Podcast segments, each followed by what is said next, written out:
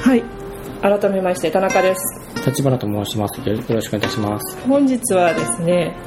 えー、北陸先端科学技術大学院大学の修士課程に在籍されていらっしゃいます立花浩二さんに、えー、わざわざ千葉の稲毛にあります、えー、うちの編集部の事務所に来ていただいてお話を伺いたいと思います。よろしくお願いします。立花さんはミスターサイエンスカフェと呼ばれているというお話を伺いまして、はい、ぜひ今日はいろいろ教えていただきたいなと思ってあの来ていただいたんですけれども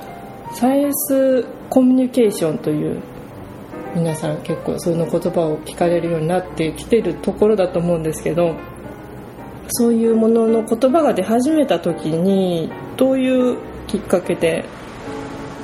関わられるようになったかっていうお話をお聞かせいただけますか？ありがとうございます。あの私あのたまたまここ102030年ぐらいですかね、あの関わっていた仕事がですね、えーとバイオ系の研究者の方々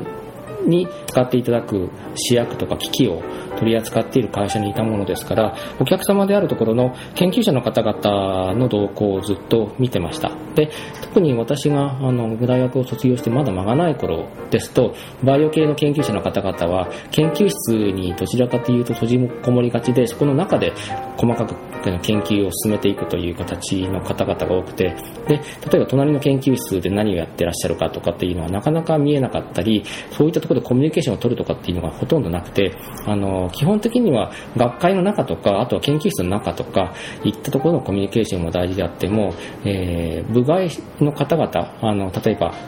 比較的あの関連性が高い分野であっても研究に直接関係がないと彼らが持っているようなところの方々とコミュニケーションを取る必要はないしまして研究者じゃない方と、えー、コミュニケーションを取るっていうことがあの必要だと思ってなかった方々が多かったように思います。えっと、立花さんはそういう研究者向けの機器を作る会社にいらっしゃって。作って販売する会社ですね。はい。じゃあ販売の営業という関わりをなさってたんですか営業というもう少し内勤でして、うん、あの製品が新しい製品が例えば出た時に、ええ、あのその製品はお客様に使っていただきやすくするための、はい、えー、製品のそのいろいろあのマニュアルであるとか、ね、あとはあの製品自体が使えるものかどうかのその製品の、えー、確認をしたりとかですね。あとは実際その製品を納入する時の、えー、納納品のためのその、えー、チェックとかですね、えー、いったものもろもあとは営業の方々にあのどういうふうにお客様に説明したらお客様に使っていただけるかっていうふうな話を、えー、教育するとかいったところも、えー、全てですね。そうすると製品とお客様の間をつなぐ言葉をしっかり固めるお仕事だったということですね。はい。なるほど。エンドユーザーといいますか実際機器を使われる研究者の方々は生物系の先生。もしくはそこの学生さんとかですね。はい。そういう方々のコミュニケーションの問題がもうその当時から見えていたと。うん、で特にあの研究者の方々あの必ずしも定年退職するまで研究者で言い続けるとは限らないっていうのもありますし、うんはい、あとはあの社会的な要請をこれからあの考えていかざるを得なくなるんだろうなっていうもう欧米のその流れから言って、うん、あのあると思ってたんですがなかなか日本の場合そういった部分が10年20年ぐらい遅れてまして、うん、あのそういった意識がまたなかなかなかったっていうのが私があのこの、えー、バイオの、えー、研究用の試薬と機器を扱っている会社に入った当時は思ってましたね、はい、当時何年ぐらいだったんですか？入った年だと89年あたりから入ってますので、えーと、ちょうど言語が昭和から平成に変わったぐらいからです。その当時からの問題意識が今につながってるということですね、はい。で実際サイエンスコミュニケーションという言葉が出始めたっていうのはどのくらいの時期だったんでしょうか？多分ですねあの私がたまたま関わり始めていった NPO でサイで NPO 法人サイエンスコミュニケーションっていうのがあるのですが、それができたのが2003年で2003年もう少しに多分2000年頃かなと思うんですがあの科学コミュニケーションあるいはサイエンスコミュニケーションっていう言葉が、え日本の国内でも出始めてきたのではないかなというふうに思います。うんはい、そうするとお仕事の中で感じていらっしゃった問題意識とそういうサイエンスかコミュニケーションの団体ができ始めた時にちょうどリンクしたっていうこと？いうことですね。はないる。ほどでそちらのサイエンスコミュニケーションの NPO 法人では情報発信とか情報収集をされてはい。おられたっていうことなんですけれども、はい、当時のえー理事長であった榎木君って方が、はい。あのサイコムニュースっていうのを今も出出してるんです。けど、ええ。当時あの NPO できた当時から出してましてそれは週に1回あのいろいろなそのニュースのクリッピングを示すリンクページをやってっていうのをやってたんですが、それがあのなかなかあのあっちこっちから引っ張っていくのは非常に時間がかかるものですから、その部分を、えー手伝おうと思って。数年後ですかね、そのできてから数年後はいから関わり始めたっていうことですね。立花さんもニュースを検索してそれをまとめて、はい。ウェブサイトでうん分かりやすく並べて、はい。で、メーリングリストに流すという。で、メーリングリストに流したものは、あの、ウェブにもアーカイブされて載るっていう形ですね。うんうんじゃあその当時はまだ対話の場を設定されたりとかなかっていうことはなくて、むしろその対話の場としてのサイエンスカフェっていうのが、はい。2004年あたりですかね、科学カフェ京都の前身ができ始め、で、ええ。2005年が全国にいろいろなそのサイエンスカフェを行うような団体さんが出始めて、え興味を持ち始めたということですかね。えはい。サイエンスカフェの流れで言うと2004年京都っていうのがキーワードになるんでですすね。あとは2005年のサイエンスカフェ元年というふうに言われているそうです。サイエンスカフェ元年呼ばれる理由があるんですか？2005年あの2005年にですね、日本,、はい日本のあっちあのあちらこちらであのサイエンスカフェと名をな名を打ったあのイベントが開催されるようになったことをサイエンスカフェ元年というふうに言ってらっしゃる方が何人かおられますね。はい。それはその京都があの京都で発足した科学カフェ京都さんの活動がきっかけになったんですか？むしろカーカフェ京都さんよりもその、はい。まあ多分2004年だと思うんですがその時にあの文部科学省さんから出ておりますあの科学技術白書に、ええ。あのイギリスとフランスの例としてあの科学について市民とあの科学者の方々が同じテーブルの上で語り合うカフェシアンティフィックっていう紹介をされて、でそれがたまたま、えー一部の新聞で紹介をされてそういったあの試みがおえーイギリスとかフランスであるんだっていうことに認識されて初めてからだと思うんですね。なるほどそこは輸入型だった輸入型ですね。はへい。ーイギリスフランスでそういうものが起こってきたのはもともとはどういう背景があったんですか？もともとあの、えーイギリスもフランスもうん哲学カフェをやっていたっていう歴史があるというふうに聞いてます。で、はいたまたまイギリスの場合は BSE 問題が起こりまして、要はイイギリスの科学者の方々があのこの、えー牛を食べてもあの問題ないですというふうな話をされた後に、その牛を食べて病気になってしまってっていう方々がおられて科学者の言ってることは嘘ではなかったのかというふうな疑いを持たれてですね結局科学で安全ですとか安全ではないっていうふうなことを、えー0か100で答えるっていうことが難しい問題もあるっていうことを語り合う場がやはりいるのではないかっていうふうな,、えーなえーその中の人たち一部思った方がおられてそういったのがカフェシアンティフィックにつながったというふうに聞いてます。なるほど科学のその不確実性っていうふうに言われたりもしますけど、はい。確率で表されるようなリスクの問題をどう解釈していいかとかどう伝えていいかっていう問題が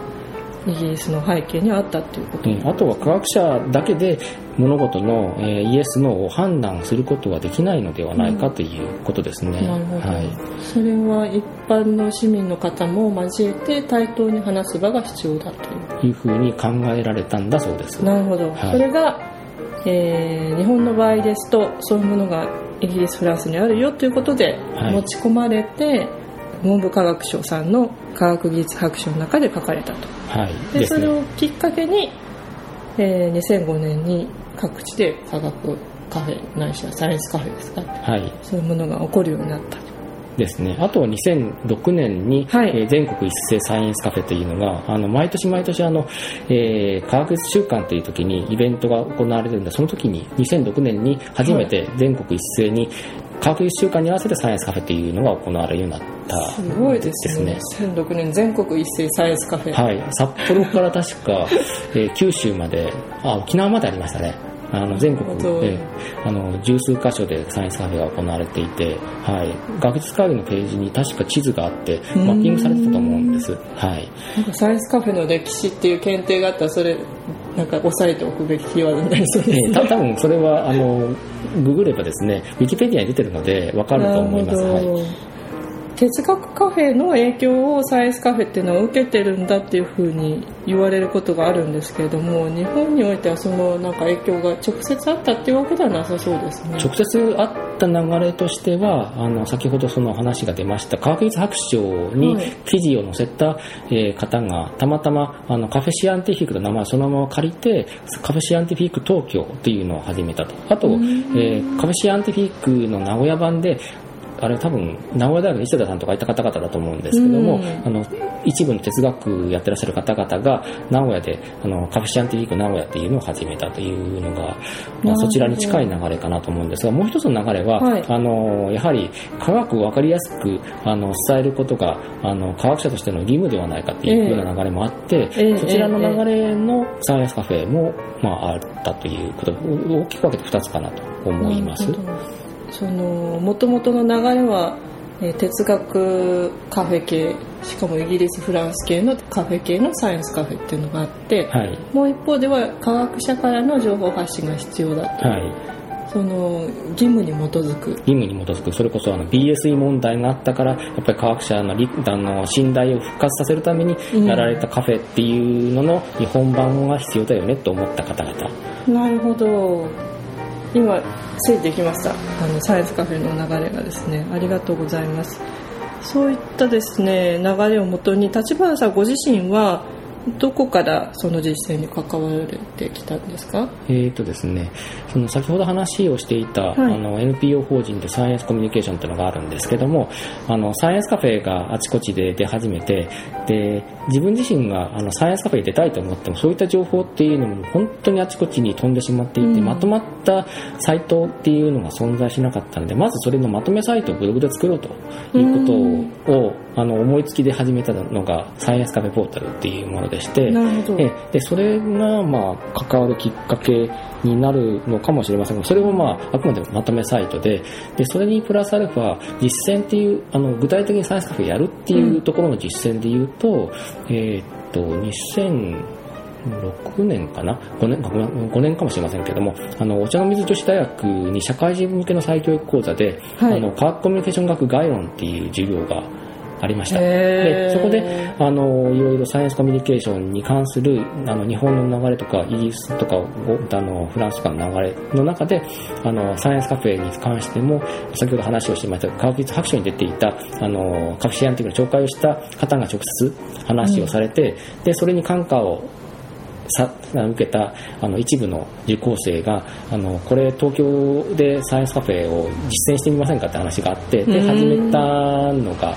ありまして実際思いついたのは2005年でやり始めは2006年かな？になります。はい。なるほど。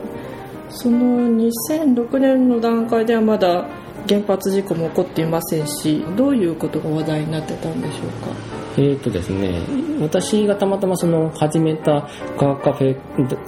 あの科学カフェはですね、えーと科学広場っていう名前だったんですけれども、まずその時期は月前の事故が起きたとかな？あそうでで諸外国であのいろいろその原原発の事故が起きてでも日本はあの原発がそういった事故は起こりません。安全ですよねって言った時期ですよね、ただ一昔前のその鉄腕アトムの時代のような、うん。あの原発イコール科学の源みんなででイケイケドンテンっていう風な流れでもなかった時期かなと思ってて、で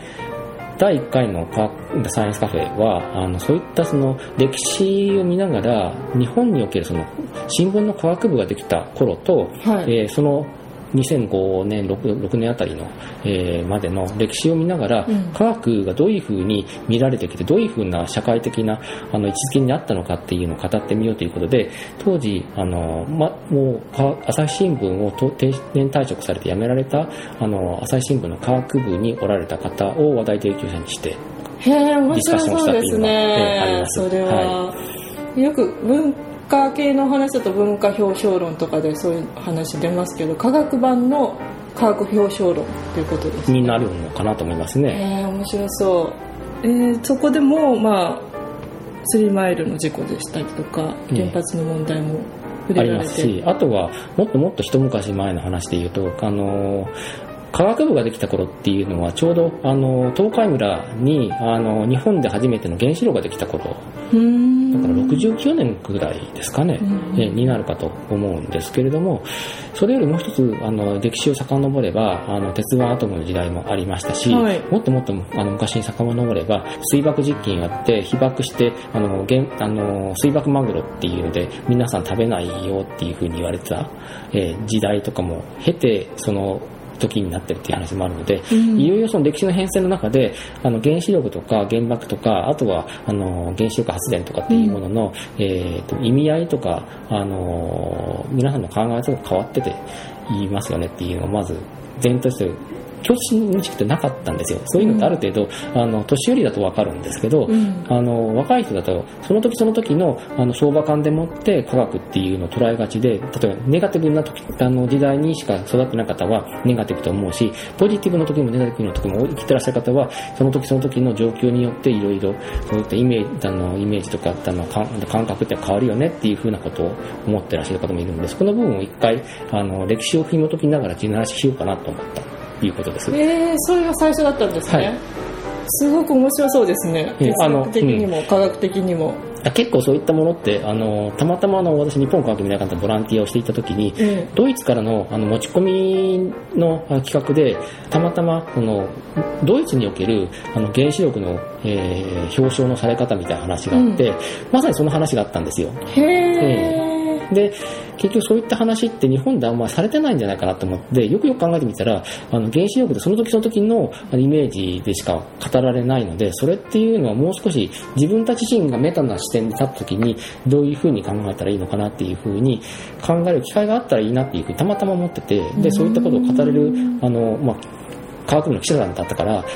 ずっとそういう歴史を見てらっしゃるので、ええ記事と書いてらっしゃるので、ええこの部分をディスカッションできればいいなという単純に自分の知的好奇心で始めたっていうことですね。じゃあ企画を立花さんがなさって場を設定して。であとは場所を借りて、ええあとは話題提供者の、えーセッティングをして、うん。であのお金がないのであのほとんどタダみたいな形ででもディスカッションすするので面白いですよって話をして、うんうん。うん。であのあとは話題提供者に合わせて皆さんあのこういったことであのカフェをやるので来てくださいっていうのをあっちこっちメーリングリストとかウェブで巻いて、はね、うんええ。やられてたことで。えーでそれである程度の人数が来れば、うん。あの少なくとも赤字にはならないっていうのが見えたので、あのそれでまあやってみみましょうということでやめてみたということですね。へー。結果収益的にはどういう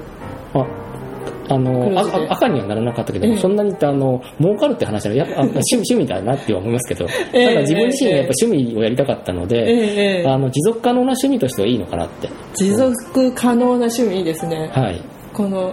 哲学ラジオもまさにそのようなはいものになっていくとえーあとは話題提供者の方々はただの持ち出しではなくって、いろいろそこでディスカッションすることによって、いろんな方がいろんな言葉で、あの、話をしてくださることによって、お持ち帰りできるっていう、やっぱり、あの、いいっていうふうにおっしゃいますね。うーん、そこはお金では剥がれないところええそうですね。やっぱり、あの、そういった場を設定してもらわないと、そういった気づきっていうのは与えられないなっていうことをおっしゃってました。なるほど学校でもはいそういう機会はないだろうし、はい。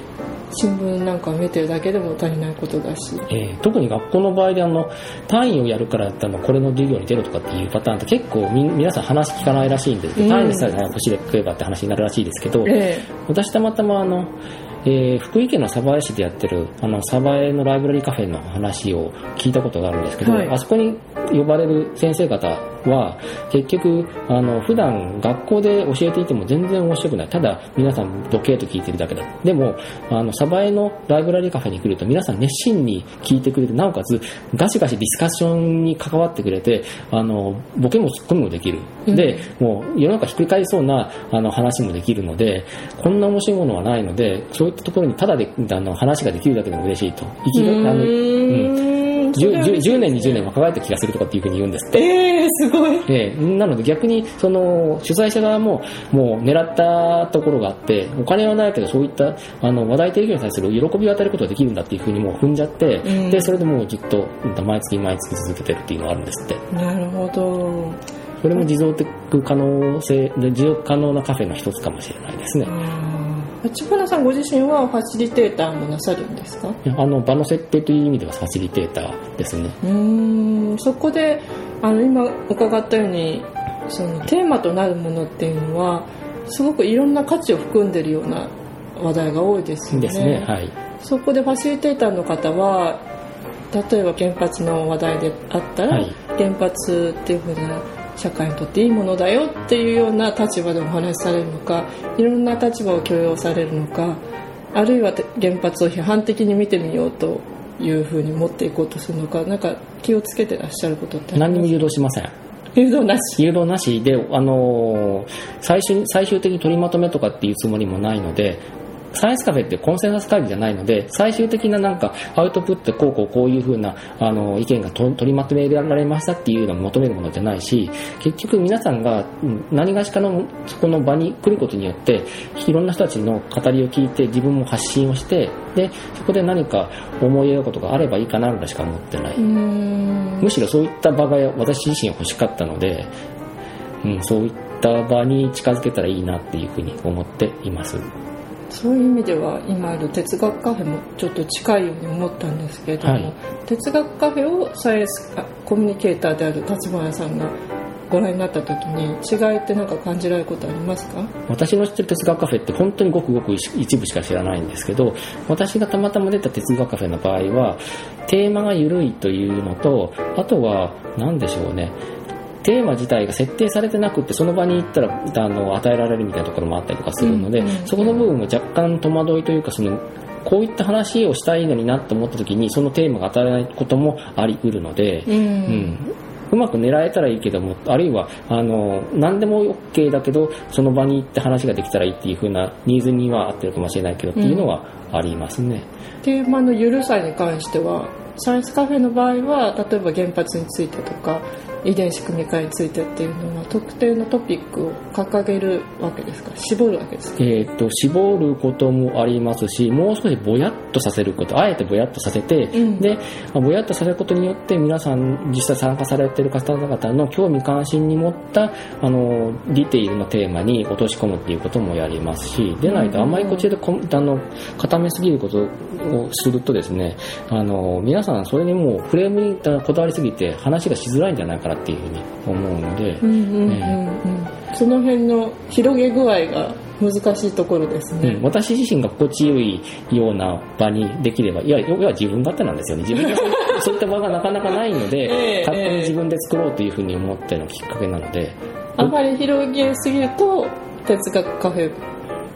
のようなモヤモヤ感が残ってしまうということですか？いうのもあるかも、まあ、全全体してるわけではないんですけど、ええたたまたま私が出た哲学がそういったものでしたから、うんうんうんなるほど。じゃあ哲学カフェぐらいの広げ方よりももう少し狭めて。うん、ななかといって狭めすぎない。ですね。はい。そこが腕の見せ所ですね。あとはそのテーマに合わせて誰何がしかの専門家もしくはそれに詳しい方を呼んできて、うん。話題提供してもらうっていう。でそそこを、ね、あのコアにして話を広げていくっていうパターンですよね。哲学者の場合必ずしもそういった専門家あるいは科学者がいるわけではない。なるほど。哲学者の方はいますけど。ええええ 哲学者が話題提供しないですもんね。しないですよね。だからそこの部分は多分違うかなって思います、なるほどそのサイエンスカフェの実践をいろいろご覧になってきてるっていうことだと思うんですけれども成功例とか失敗例っていうのはどのようにお感じになりますか？まず失敗例ですけど、はい。やってる最中で食って書かれたことっていうのはありますよ。司会の方が？じゃなくて参加者の方が。参加者の方が司会の方に？司会もしくはその話題提供の人にそれは何かというと、はい。完全に失敗例なんですけど、はい。誰が見ても、ええ。というのはあのサイエンスカフェってあくまでみんなの語りの場だと思っているんですけど、はい。えー話題提供者の一人語りでずーっと延々話をされてってええいうことをやれた時に、ここをどういった方を持ってるんですか？研究者の方々のあの要は予算消化の場なんですかっていうふうに言われたことがあります。それも一番寒いあの札幌のスースーするようなところでであの一応軒あの軒先なので、ええ。あの暖房がかかってるんですけど、ええ。ガラス張りなので普通夏場はいいんですけど冬場の一番寒くて外にも結構雪が積もってて、あの温度測ってみたんですけど、えーとで0度以下じゃないですけど、まあ、10度未満であの2時間半の枠2時間半だと思うんですけど枠があってずっと話を聞きっぱなし。でなおかつ結構みんながわかわからないような感じの話を一方的に喋られる。はあそれは辛いですね。辛いんですよ。で寒いしわかんないし。でだあのいいつまで話進んだみたいな話で時計もビッてチラチラ見られててはあ。話長いそれは仕掛けの方だったんですか？立花さんで私ファシリテーターでおでー。あの初めのその詰めがものすごく甘くてですね、ええ。その2人かな？あの話題提供者がいるんですけどそこの詰めが甘くてお互いにディスカッションがあの事前のその打ち合わせができてないプラス、うん。あの会場は広いんですけど基本的にその、えー会場のその参加者の方々と行ったり来たりのあのキャッチボールやってくれって言ったんですけど、うんうん。それが全然なんかもう目の前のパソコンを見てパワーポイントを見てそれもうもうずっとこうこうこう目も見てないんですよ。うーん。前向きなくて学会発表ですねだだからあの学会発表よりもうちょっとひどいんじゃないですかね。あ。の学会発表でもう少しその会場にいますよね。会場の目見てないから目が目がもう睨んでるっていうのが見えないんですよ。講義？もうさ寒いのにこうだん私たちをなだんだん凍えさせて殺すかみたいな感じですよ。それそれそれは多分失敗。あどう考えても失敗それ大失敗。ええ大失敗。こちらとしてもあーこれ札幌来るんじゃなかったと思いましたから。ですねはい、ええええなるほど。でも今サイエンスカフェっていうのは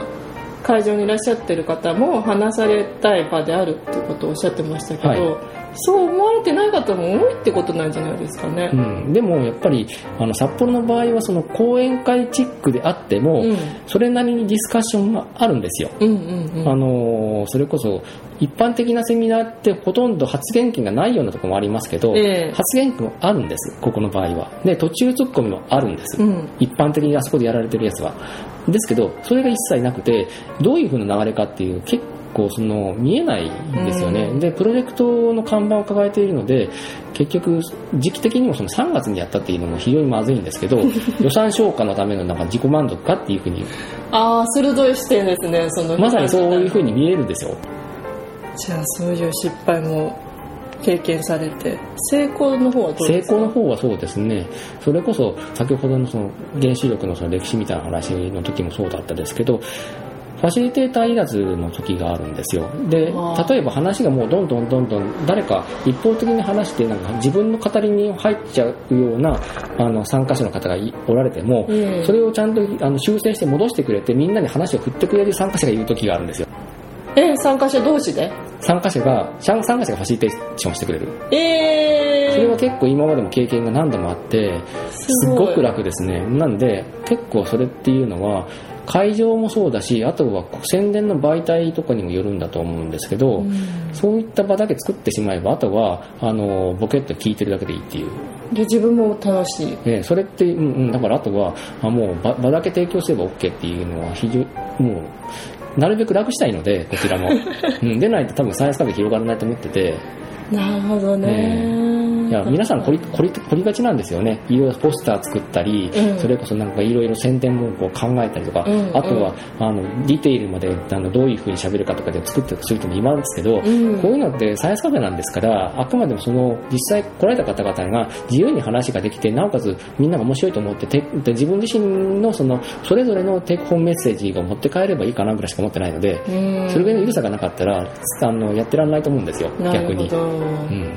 仕事じゃないんだし。仕事。仕事でやってる人は別ですよ、ええ。仕事でやってる人もいますからね、うん。主に土曜日日曜日アフターファイブですよねええですね。だからあの月月金とかだとなかなかその仕事があったりとかするとあの自己あの仕事が押してきたりとかするとできないので、うん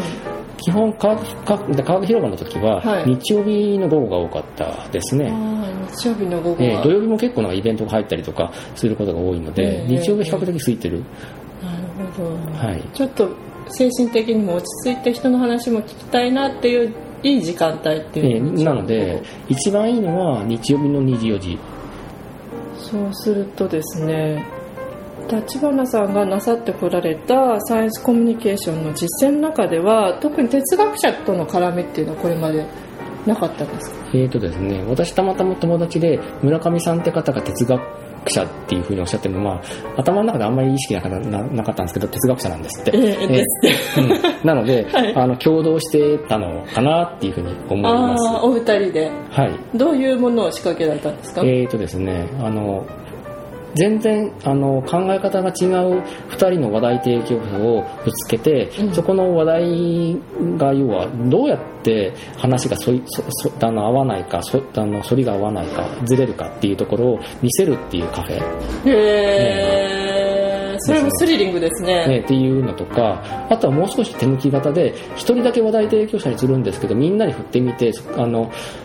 お互いにその参加者同士の意見のずずれ具合をあみんなで味わうっていう意見のずれ具合をみんなで楽しむえーっていうふうなことですよね。あとは、わかんないんですけど、私自身は。あの、哲学者のククリテカルシンキングが好きな方がおられるので、ええあの、クリシンと合わせ持ったようなカフェを組み合わせるっていうことができるかなって。今からやりたいことはクリシンカフェクリシンカフェ。まあ、最近なんかあの、あの、いくつかその、本で、えー村上さんの本もそうですし、あとは、あの、伊勢田さんの本かな。あの、物理学者と科学哲学やってる人の意見がどうやってなんか違うのかみたいなことを見せてるなんか対話の本がありますよね。ああいった本のそのリアル版をみんなが突っ込みながらっていうの結構面白いかなって。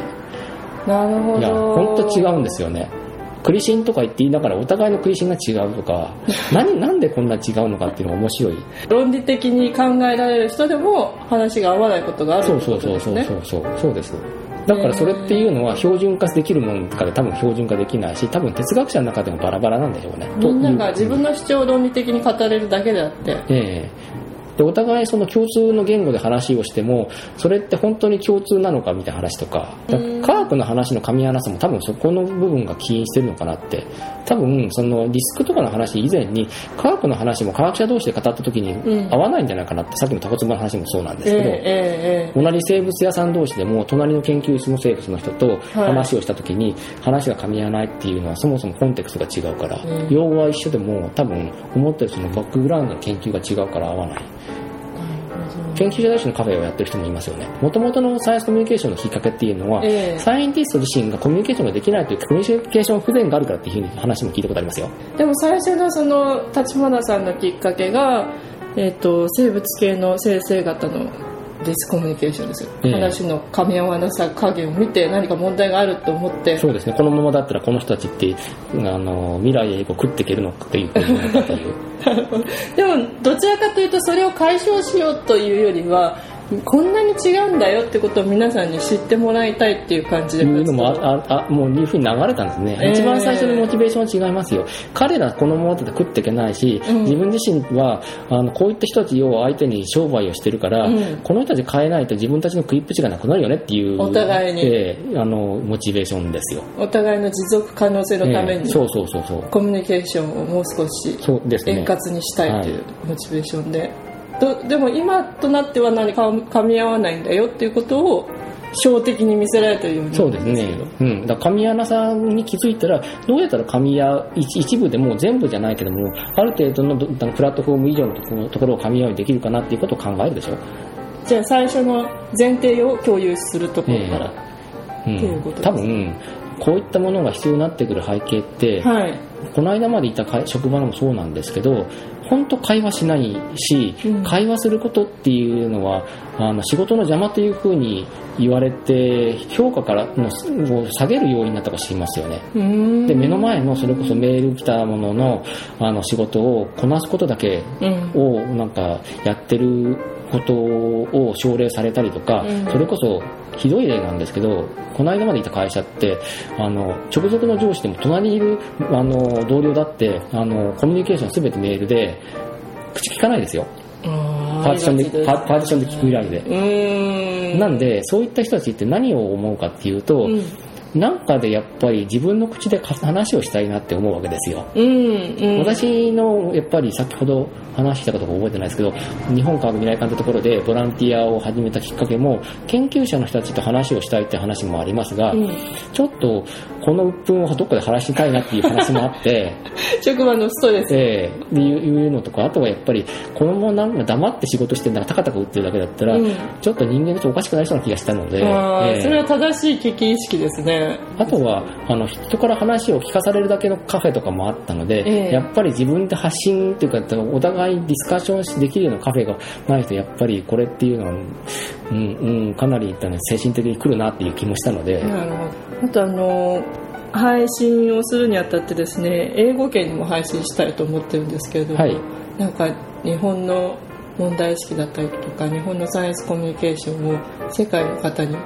伝えられるものがあったらどういうことがいいかなということをお聞かせいただけますか？そうですね。難しいんですよ。すいません。流れで今聞いてます、ええ。か海外との比較ってあんまりよくわかんないですけど、ええ日本の場合ってのは結構先ほどのその、えー上上から上からのプレッシャーでそれこそ全国一斉にサイエンスカフェをやりましょうとかうん。いう風な話の中で自発的ではなくってええうん。あのよそからの圧力でやってるっていう人たちも結構いるんですけど、うん。もう少しなんでしょう？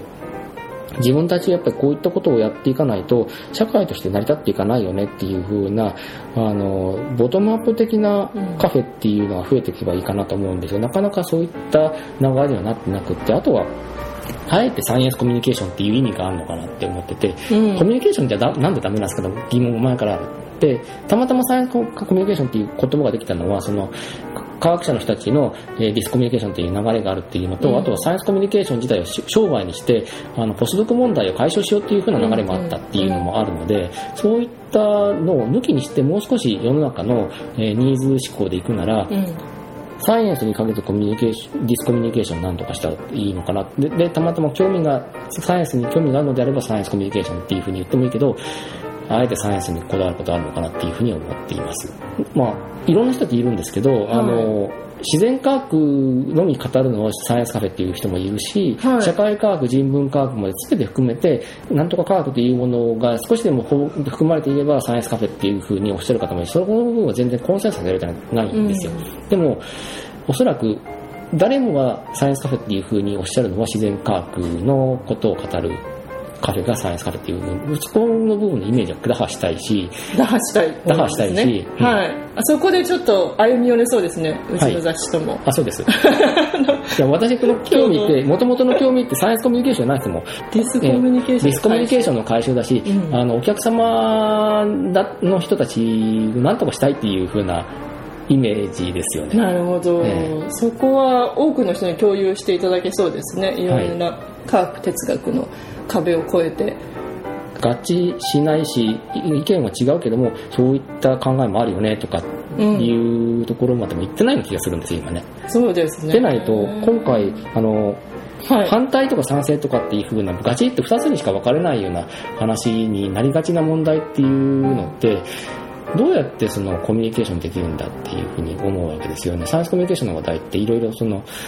まさにその今作動中の科学の話で、うん。それこそあの反対賛成がもうはっきり分かれてるような問題とかっていうのを探そうと思ってなかなかあのできないよねっていうのがありますけど、はい。そこの部分ってみんなその0100じゃないですし、ええみんなその、そねええミックスチャーの中で生きてるわけですし、ええええ。ええあとはコンテクストでそれって状況によって違うでしょってそうですよね、うん。状況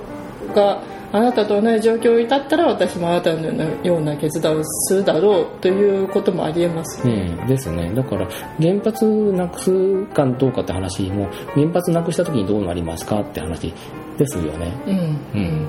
そこでどういう利害関係が自分の生活に及んでくるかっていう想像がまだ及んでないところですよね。ですよね。そうですね。はいあぜひそのような活動を今後ともあの何か私たちの哲学の方から協力できることがあったら、どうぞお声掛けいただければと思います。ありがとうございます。今日はお忙しいところおいでいただきましてどうもありがとうございました